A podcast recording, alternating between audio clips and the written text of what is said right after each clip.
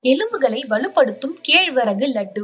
உடல் வலுப்பெற காய்கறிகள் பழங்கள் போன்றவை உட்கொண்டாலும் பண்டைய காலத்திலிருந்தே உடல் வலுவாக இருக்க பெரிதும் எடுத்துக்கொள்ளப்பட்ட உணவுகளில் ஒன்றுதான் கேழ்வரகு. கேழ்வரகில் புரதச்சத்தும் தாது பொருட்களும் நிறைந்திருக்கின்றது. ராகி என்று அழைக்கப்படும் கேழ்வரகு நீரிழிவை கட்டுப்படுத்துவதோடு இதில் நுண்ணுயிர் எதிர்ப்பு தன்மையும் புற்றுநோயை எதிர்க்கும் திறனும் அதிகம். ராகி உணவுகளால் உடல் வலுப்பெறுவதோடு இளமையான தோற்றத்தையும் பெற முடியும். சுவையான மற்றும் ஆரோக்கியமான கேழ்வரகு லட்டு செய்முறையை விளக்கியுள்ளார் சமையல் கலை நிபுணர் மீனா கண்ணன். தேவையான பொருட்கள் கேழ்வரகு மாவு ஒரு கப் சர்க்கரை ஒரு கப் முந்திரி ரெண்டு டீஸ்பூன் ஏலக்காய் ஒரு சிட்டிக்கை நெய் தேவையான அளவு.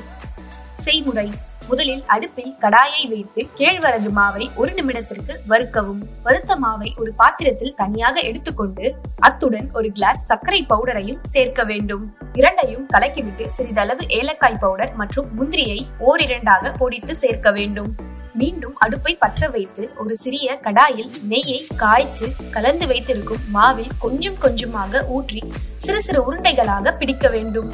சூடான நெய்யை சேர்த்து உருண்டை பிடித்தால் மட்டுமே உருண்டைகளாக வரும். இல்லை என்றில் உடைந்து விடும் இப்படி சூடான நெய்யில் உருண்டை பிடிப்பதன் மூலம் இந்த கேழ்வரகு லட்டு பதினைந்து நாட்கள் வரை கெட்டு போகாமல் இருக்கும்.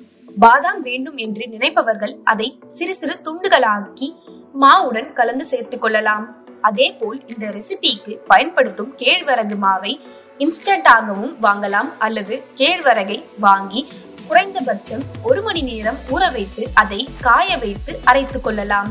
எளிதான முறையில் எளிமையான ரெசிபியால் ஆரோக்கியமான கேழ்வரகு லட்டு ரெடி